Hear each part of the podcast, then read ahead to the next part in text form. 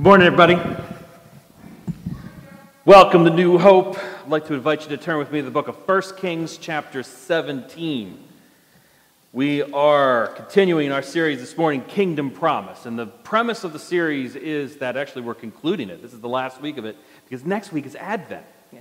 Um, the, the premise of the series is that um, uh, as Christians, we are to operate not according to the kingdom right in front of us, but according to the kingdom that is promised to us. And of course, the funny thing is that as we're operating according to the kingdom promised to us, that has a direct effect on how we operate within the kingdom in front of us, which is uh, a fun way to think of it. And I wonder this morning, I'm thinking about, uh, Mary, I think, mentioned a few times in the, in the worship time, um, this concept of preparation. Um, are, were, you, were you a good test taker in, in school? Where, like, I know that like there were some people who would say, you know, I'm, I'm, I'm really a smart student, I'm really a clever person, but I'm just not a good test taker. Um, I wasn't a good test taker, but it, was, it had nothing to do with me not being, you know, me being a smart student and not being a test taker. I was a bad test taker because I was a bad student. Uh, especially in elementary school, middle school, high school, I, I was the, the, the C student who like did the bare minimum in order to keep the powers at bay, you know, uh, the powers that be at bay. Um, but, but uh, unfortunately, there were far too many times when I would like go into a class um, and, you know, I was, had no idea what to expect. I got the backpack on and I sit down and uh, you hear the teacher, you know, kind of come up and say, uh, class, um, I want to make sure that we give you the entire class period uh, for the test. Uh, so please, the only thing you need on your desk is a number two pencil. And this was the first I'm hearing of this test that we're supposed to be having today. And I look over like at the person next to me and go, that was today. You know, that happened far too much for me when I was in, in, in school. The thing about it was, though, that um, I learned my lesson. And in college, the second time I went to college, the first time was a disaster. The second time I went to college, um, I actually learned that, you know what? If I apply myself and I actually do the work, not only am I better at taking the test, not only um, do I actually learn things, but actually I ended up looking forward to those test days because they ended up being the shortest class periods because I got in, I knew the material, I put it down on the piece of paper, and then you get to leave like a half an hour early. So I actually ended up looking forward to that. Um, but it was interesting to me because I, I, I, think I did learn the lesson in that, and I actually ended up getting pretty good grades in, in, in college and in, um, in, grad school. But um, it, it, was, it was a lesson that I learned about my past. I, I realized that the reason why I took education seriously later on is um, because I had tasted the fruit of not taking it seriously in my youth. So, the point of the sermon today is that God is always preparing us for what He has prepared for us. God is always preparing us for what He has prepared for us. To put it another way, God has every intention on using your past experiences and your current circumstances to play into His future plans. Uh, back in Genesis, when Joseph, Joseph was facing his brothers and the violent trauma that they put him through, um, his brothers fell down before him and, and, and worried that Joseph would retaliate. And Joseph just responded with these words He said, Do not fear, for am I in the place of God? As for you, you meant evil against me, but God meant it for good, to bring it about that many people should be kept alive as they are today. So do not fear. In the book of Romans, the Apostle Paul tells us that we know that for those who love God, all things work together for good. For those who are called according to his purpose. For those whom he foreknew, and it gets a little weedy here, for, for those whom he foreknew, he also predestined to be conformed to the image of his Son, in order that he might be the firstborn among many brothers. And those whom he predestined, he also called. And those whom he called, he also justified. And those whom he justified, he also glorified. Yeah, a little complicated language. God is always preparing us for what he has prepared for us. You got to be careful, though, because God hasn't declared that the sin darkness and evil that occur in our world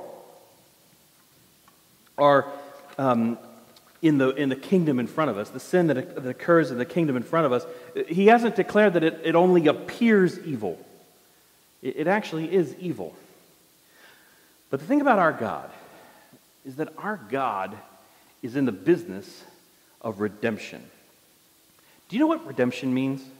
I mean, spiritually, we use the word to, to mean that God has acted to save us from, from sin and error and evil, but you, you know, redemption, it's, it's also a, an epi- economic term, you know, redeem this coupon for whatever.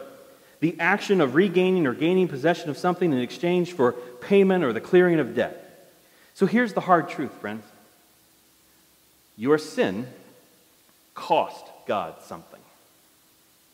My sin cost God something.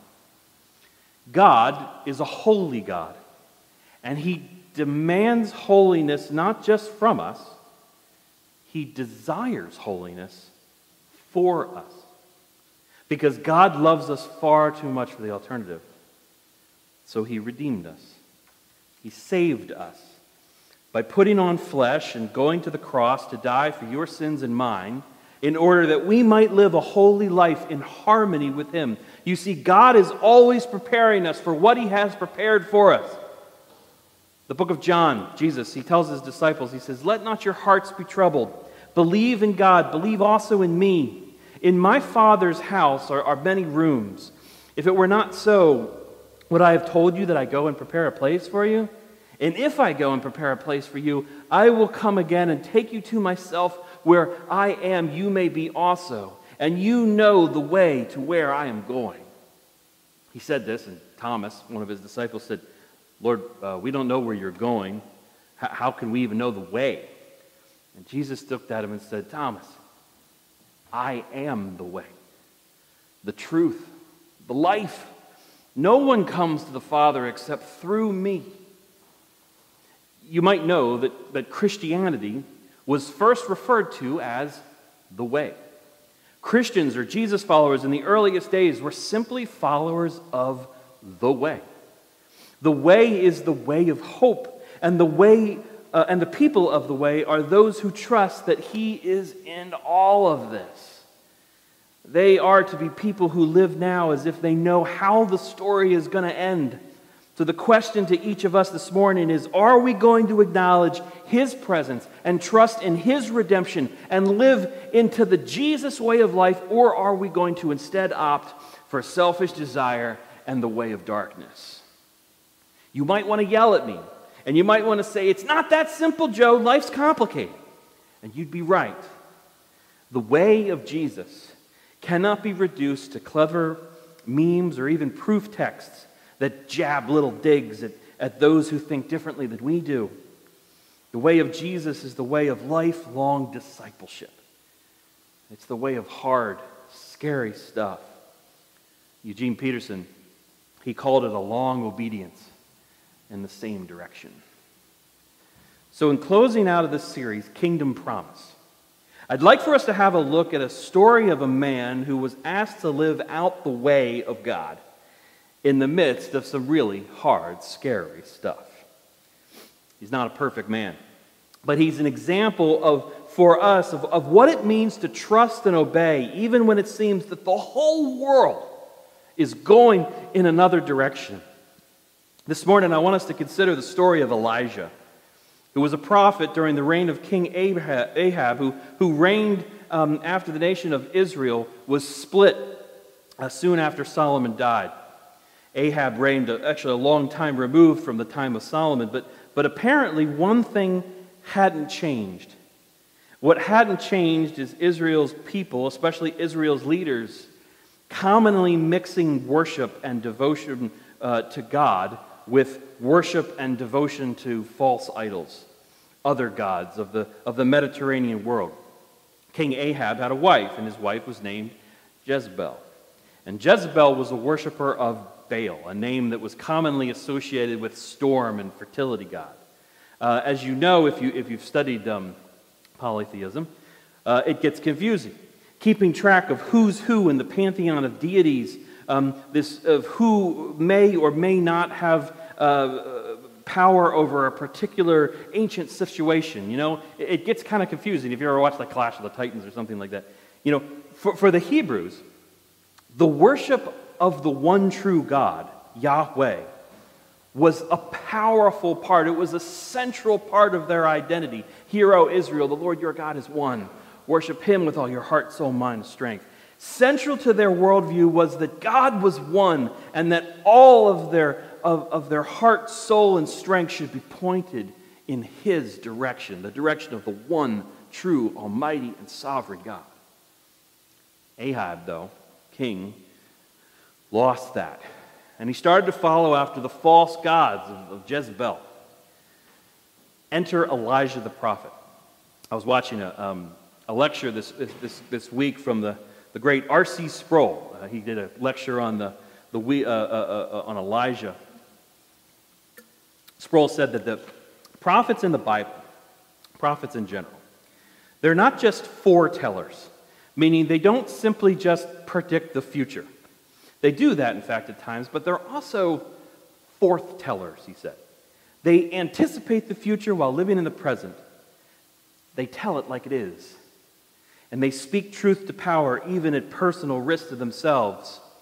They're often lonely, despised, persecuted people who are uniquely called and gifted by God for the specific task of being the conscience of God's people.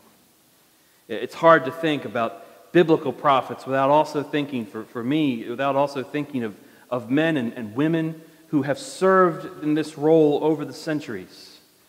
John Adams, Frederick Douglass, John Brown, Martin Luther King, Bob Dylan, even Mother Teresa. People who used their words and actions that were counter to the prevailing voices of the day in order to, in order to speak truth at a time when few wanted to hear it. Elijah goes in to King Ahab. And he says, As the Lord, the God of Israel, lives, before whom I stand, there shall neither be dew nor rain these years except by my word. So Elijah prophesies a drought that will come upon the land in order to wake Israel up from their failure to be the people that God had called them to be. Now, evidently, God prepared, uh, needed to prepare Elijah for what was to come. He needed to prepare Elijah for the test. And he says, Okay, it's time to go. Get out of here. I want you to go hide yourself by the brook Cherith, which is east of the Jordan. There you can drink from the brook, and I've even commanded the ravens to feed you there. So you might get this image in your head of like Lamar Jackson and, and, and, Justin Tucker showing up with like wings and pizza, but no, no, no, it's actually birds. Um, your provisions aren't going to always look like what you want, Elijah, but I know what you need. So he went and he did according to the word of the Lord. He went and he lived by this brook, and the ravens brought him bread and meat in the morning, and they brought him bread and meat in the evening, and he drank from the brook. Until, after a while, sitting by that brook, he watched it just dry up more and more and more because there was no more rain in the land. Imagine being Elijah, alone by this brook, watching each day as the water just gets lower and lower until it just dries up completely. and he, more than anyone else, would have been in on God's plan here. But you can imagine he was still sitting there thinking, that water's getting pretty low. So one day, God tells Elijah, All right, I want you to get up, and I want you to go to the village of Zarephath uh, in the north, and, and you're going to meet a widow there, and uh, she's going to feed you. I've, I've commanded her to feed you. So he goes and he gets to the city, and he gets to the city gate, and Indeed, there, in fact, is, is a widow who's kind of gathering sticks right around the city gate. And he, and he called to her and he says, Ma'am, uh, bring me a little water in a vessel that I may drink. Now, in the middle of a drought, this is a bold request to be sure. Uh, of course, uh, it is also that he's a stranger, um, but the woman agrees. And she turns to, to get him a drink.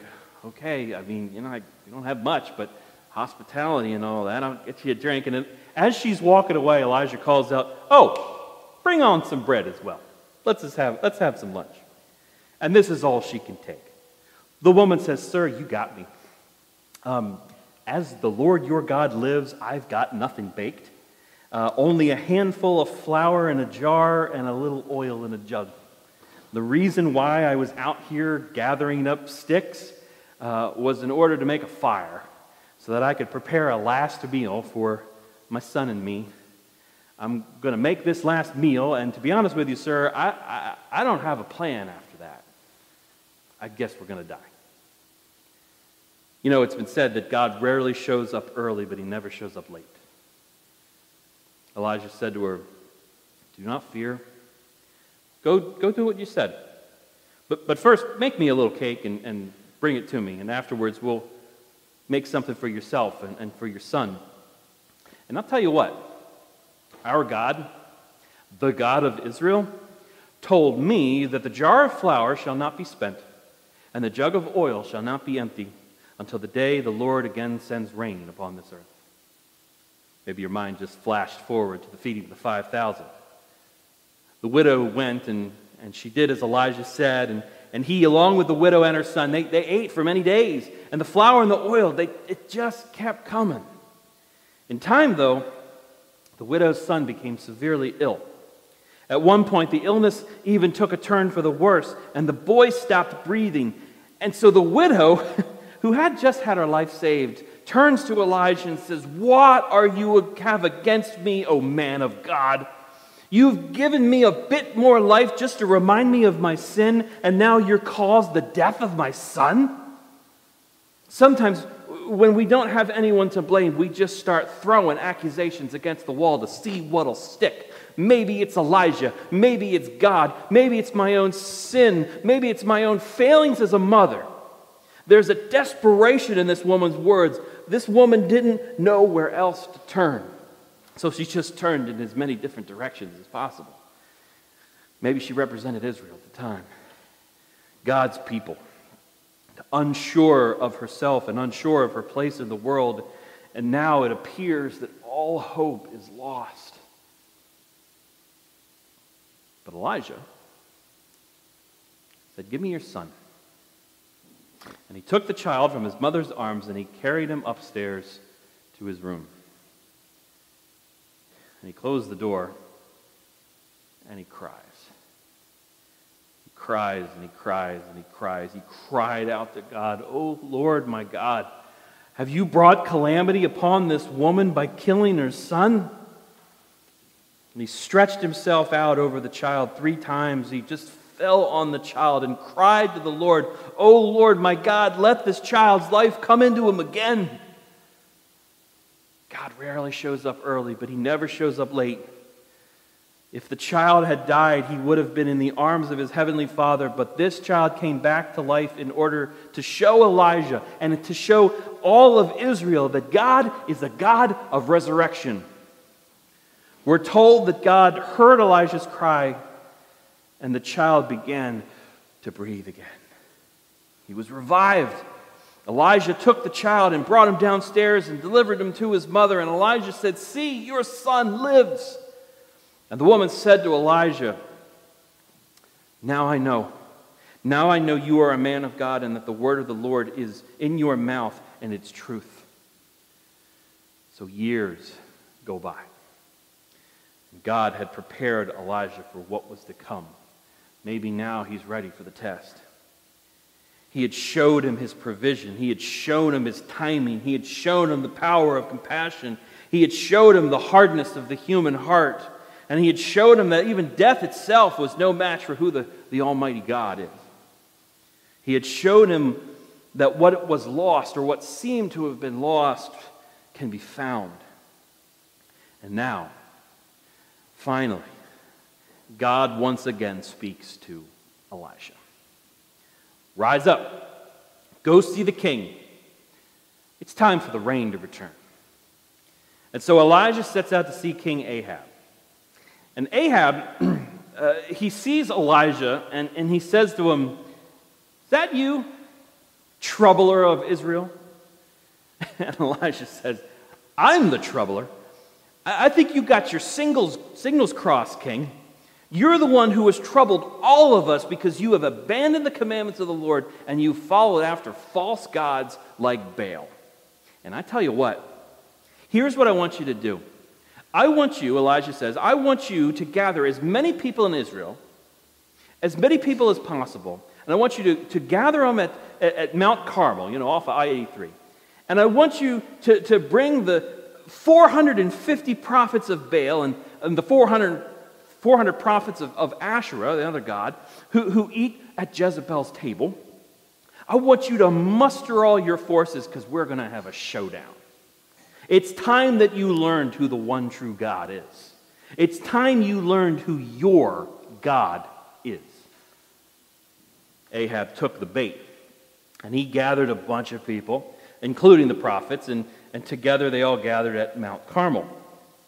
Elijah steps up in front of the crowd and he says, Crowd, how long will you go limping between two different opinions? If the Lord is God, follow him. But if, but if Baal is God, by all means, follow him. You guys got to quit it, Elijah says. You guys got to quit it with the, the religious buffet. If those gods that you've been after truly are real, you should probably follow after them wholeheartedly. Worship of Yahweh would only get in the way of that because he's going to demand exclusive allegiance. The thing is, the lesson that we've been learning since back in the garden is that all these other gods, they're actually just the worship of yourself. It's worship of your own understanding or your own pleasure or your own fear, all in the names of idols like Baal or Asherah or greed or lust or alcohol or drugs or envy or pornography or racism or pride or xenophobia or hatred those idols are all just manifestations of the darkness, the darkest parts of your heart. Elijah says if, if those gods of the self are truly where your hope lies, well, you better follow after them with everything you've got because Yahweh isn't interested in a cooperative effort. In the words of Gandalf, there is only one Lord and he does not share power. People said nothing. They were speechless. So Elijah spoke up. Didn't even make a dent, did I? I guess I'm here alone. But you know, Baal's prophets number 450, so I'll tell you what. Bring two bulls. Let the prophets of Baal choose one bull and, for themselves, and I want them to cut it in pieces and lay it on the wood, but, but don't put any fire to it. I'm going to prepare another bull and I'm going to do the same. And so you call upon the name of your God, and I'll call upon the name of the Lord, and the God who answers by fire, we'll call him the true God. So the crowd agrees. And the Baal prophets took the bull that was given to them, and they, they prepared it, and they called upon the name of Baal from morning until noon, saying, Oh, Baal, answer us. And there was no voice, and no one answered. And they limped around the altar that they had made, and around nothing was happening. And around noon, Elijah started getting a little cocky. And he goes, You know what? Uh, Baal prophets, uh, you, you, probably need to speak a little louder. He, he's God, after all, very busy. Maybe he's off meditating. Maybe, maybe he's just taking a leak. Maybe he's on vacation today. Maybe today's his day off. Maybe he's just asleep and, and he has to be woken up. So you better cry louder. The prophets of Baal cried as loud as they could. They even cut themselves, was their custom, with, with swords and lances, and, until everybody was just covered in mud and it was just this mess. And as midday passed, they raved and raved and raved, but there was no voice. No one answered. No one paid attention. Because here's the thing about false gods they're good in a pinch, they're good as a band aid, they're good for temporary pleasure. The human heart is very good at lying to itself and finding temporary pleasure in very temporary things. But, they, but when, when it's time to come to bat, when it, when it really matters, it'll be a swing and a miss every time. So now Elijah had enough. And all the people came near to him, and he put it all back together. He starts putting the, the pile back together. He repaired the altar of the Lord that, that had been destroyed by the Baal prophets. And Elijah, he picked up he picked up 12 stones, one for each of the tribes of Israel, in a, in a sign of, I'm going to repair Israel in this action. And with the stones, he built an altar in the name of the Lord, and he, he, then he made this trench around the altar. And he set up the wood, and he cut up the bull, and, and he said, I want you to fill four jars with water. I mean, Water? Where did they get water? Probably this water was the, was the last water they had, and I want you to pour it over everything. Yeah, just keep going, just keep pouring it. And then he said, I want you to do it again. And, and they poured it on a second time and keep doing it again. They poured water on it the third time. I want you to drench this thing with water. And the water ran around the altar so much that it filled up that trench. The people must have just stood there with gaping mouths, watching as he wastes all this precious water on seemingly nothing. But the moment of the offering, Elijah steps up and says, O Lord God of Abraham, Isaac, and Israel, let it be known this day that you are God in Israel, and that I am your servant, and that I have done all these things at your word. Answer me, O Lord, answer me that this people may know that you, O Lord, are God, and that you are in the business of turning their hearts back to you. Well, at that moment, fire from God fell and consumed the burnt offering and the wood and the, and the stones and the dust and licked up the water that was in the trench. When all the people saw it, they just fell on their faces and they said, The Lord, He is God. The Lord, He is God. And Elijah said to him, Elijah said to them, Seize the prophets of Baal. Let not one of them escape. And they seized him, and Elijah brought them down to the brook Kishon, and he killed every last one of them. That's not an easy detail when you're reading the story. Evidently, what was going on here was very, very serious. And then Elijah looked at the king, and he said to Ahab, King, get up, go get something to eat and drink Perhaps in that moment, the, thing, the king thought to himself, Well, you know, I'm happy that you're turning people's hearts back to God, Elijah, but you, you might have forgotten we're in the middle of a drought. And you just used the last of our water for your magic trick. But Elijah just leaned in and whispered to the king, I hear the sound of a rushing of rain.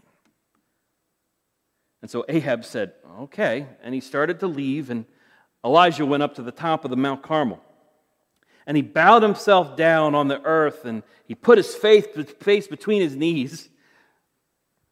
And he said to the servant there, um, Go up now, look, look out towards the sea. And the servant ran over and looked out at the sea, and then he ran back to Elijah and said, um, there's, there's nothing. No, no, no, no. There, there's probably something. There's probably, there's probably great clouds or, or something like that. I want you to go back to it again. Go look again. And he did, and he didn't see anything. And he, and he came back to Elijah. Oh, I'm sorry, there's nothing. So Elijah said, No, no, no, no. Go, go back, look again. And this ended up happening seven times. And, like the seven days of creation, the number seven, it's a number of completion, right? Because God rarely shows up early, but he never shows up late. And after the seventh time, the servant comes back and says to Elijah, Well, I'll tell you what, this time I, I, I see a, a little cloud and it's like a little man's hand rising up from the sea. It's something, at least, Elijah. And Elijah looked at him and said, You're going to want to go tell the king to hurry up down the mountain because he's not going to want to get caught in the rain. And as the servant started walking towards the king, you know, because it wasn't raining at the time, but as the servant started walking towards the king, he began to start walking faster and faster and faster because that little hand cloud soon grew larger and larger and larger. And while the heavens grew black with cloud before long, and wind started to blow, and the next thing everyone knew, they were standing in the middle of a torrential downpour. And the story ends with the funniest little detail as the king rides as fast and fast as he could on his chariot back towards Jezebel, we're told that the hand of the Lord was on Elijah. And the king looks out of his chariot and sees Elijah running faster than even his chariot. Exit stage left. And that's our series, Kingdom Promise. This story, it continues, of course. This isn't the end. The people continue to persecute the prophets, they continue to persecute Elijah. The people continue to worship false gods, and they continue to have genuinely terrific moments where they are reminded of God's faithfulness. Idolatry, though, it, it leads to exile, and exile leads to oppression. But that's our series for now. Because next week is Advent, but for now, I want to leave you with some good news and some bad news, both of which will hopefully prepare us for the, the Christmas season and the closing of this unfortunate year. The good news is, well, it's the good news. It's the truth that all of this stuff about David and Solomon and Elijah, all of it was pointing towards something better. It's pointing towards the forever kingdom that was promised to King David, the kingdom that was announced by Israel's Messiah, Jesus Christ. The good news is that we don't have to wait one more minute to live life in that kingdom because it's offered to us freely right now, at this moment, for all that call Jesus Lord. Jesus invites us to live a life of faith that is defined by love for God and, and love for others. That's what this all comes down to. The good news is that there is nothing, not one thing that you need to get right in your own life by your own power in order to accept God's free gift of grace today. Nothing that you can do in order to earn God's love because you already have it. He loves you exactly as you are, even though He has no intention of leaving you as you are, because He desires for you holiness and the abundance of life. That's the good news. The bad news is that this story, these stories of David and Solomon and Elijah and Ahab and all of the rest. These may be 3,000 year old stories, but these stories also point towards us. Because it's not as if we've put idolatry, rebellion, selfishness, and sin behind us. We still continue to worship the wrong things. And we still attempt to climb up on a throne that is far too big for us. The hope is that the redemption of these stories, the hope is that the redemption of these stories is that they would prepare us for the realization that we need to put our selfish, false gods down and follow the only one worth following. I mean, I want you to think for a moment, wherever you are, I want you to think for a moment about, about the darkness, about the idolatry, about the, the evil, the sin that, that has, has been a part of your past. I mean, imagine it just for a moment as a, as a singular object in, in your line of sight. I, don't know exactly what that is for you, but on the other hand, of course I do. The corruption of sex, power, and money, false idols of vice, broken relationships, and plain old bad choices. The same stuff that we've been struggling, that human beings have been struggling with for, for well over 3,000 years. I'm here to, this morning to tell you that those gods, that that darkness that while it may provide temporarily refreshing drinks of water, it doesn't control the rain. You'll imagine that darkness, that brokenness in your life, I want you to remember something in closing. I want you to remember something that you should write down. I want you to remember something that you should put it on your refrigerator and you should repeat it as often as you possibly can, maybe every morning when you wake up for the next month as you lead into Christmas. I want you to remember that in Christ, I am not defined by my past or my present. I am defined by His future. In Christ, we are not defined by our past or our present. No matter what happened back there, God wants to redeem it. And He wants to define us. He wants our identity to be in Him and the consummation of all things that is to come the truth that Jesus saw, the darkness of, the truth is that, Jesus saw the darkness of this world far better than any of us could. And he looked it square in the eye and he came to earth. He put on flesh. He died on a cross so that you and I could live. Will we still make bad choices? Yeah. But I believe that if we confess our sins, he is faithful and just and will cleanse us from all unrighteousness. That's the difference. This was never about our own righteousness, our own perfection, following after God the, the perfect way. This was always about looking to Him as Lord. And when we fall, we confess it, we, we admit it, we say, Lord, I fell again, but I'm turning to you. Cleanse my heart, O God, and renew a right spirit in, within me. That, that's what they lost. That's what so often we lose sight of. We assume that, that we have to have everything put together and everything has to be perfect, and, and we have to completely um, be this, this, this perfect Christian person. That, that's not what God wants. God wants authenticity. He wants your, your heart, and He wants to be on the throne of your life. That's what God wants from you today. Pray with me. Dear Father, we thank you for your faithfulness to your people over the centuries. From the beginning of time until now, you have repeatedly been uh, faithful. You have been a part of it. You have been the, the, the, the hero of this story from the start. Lord, help us to find our identity in your story. Help us to, to see the redemption of our stories when they're placed in the midst of your grand narrative of creation to new creation. Lord, we ask that, um, that you would be with us as we, as we wrestle through this, as we, as we deal with these things that are not simple, they're complicated. Life is complicated, but, but what is the truth is that you desire to be in it with us. You don't want us to be um, alone.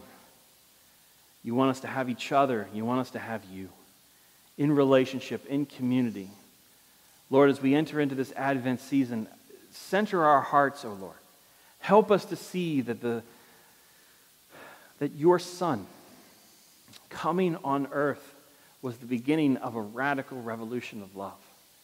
Something that, that, that changed the world forever because he announced that your kingdom is here. It's in our midst. It's today, and we are welcomed into it today. In the most holy name of Jesus Christ, I pray. Amen.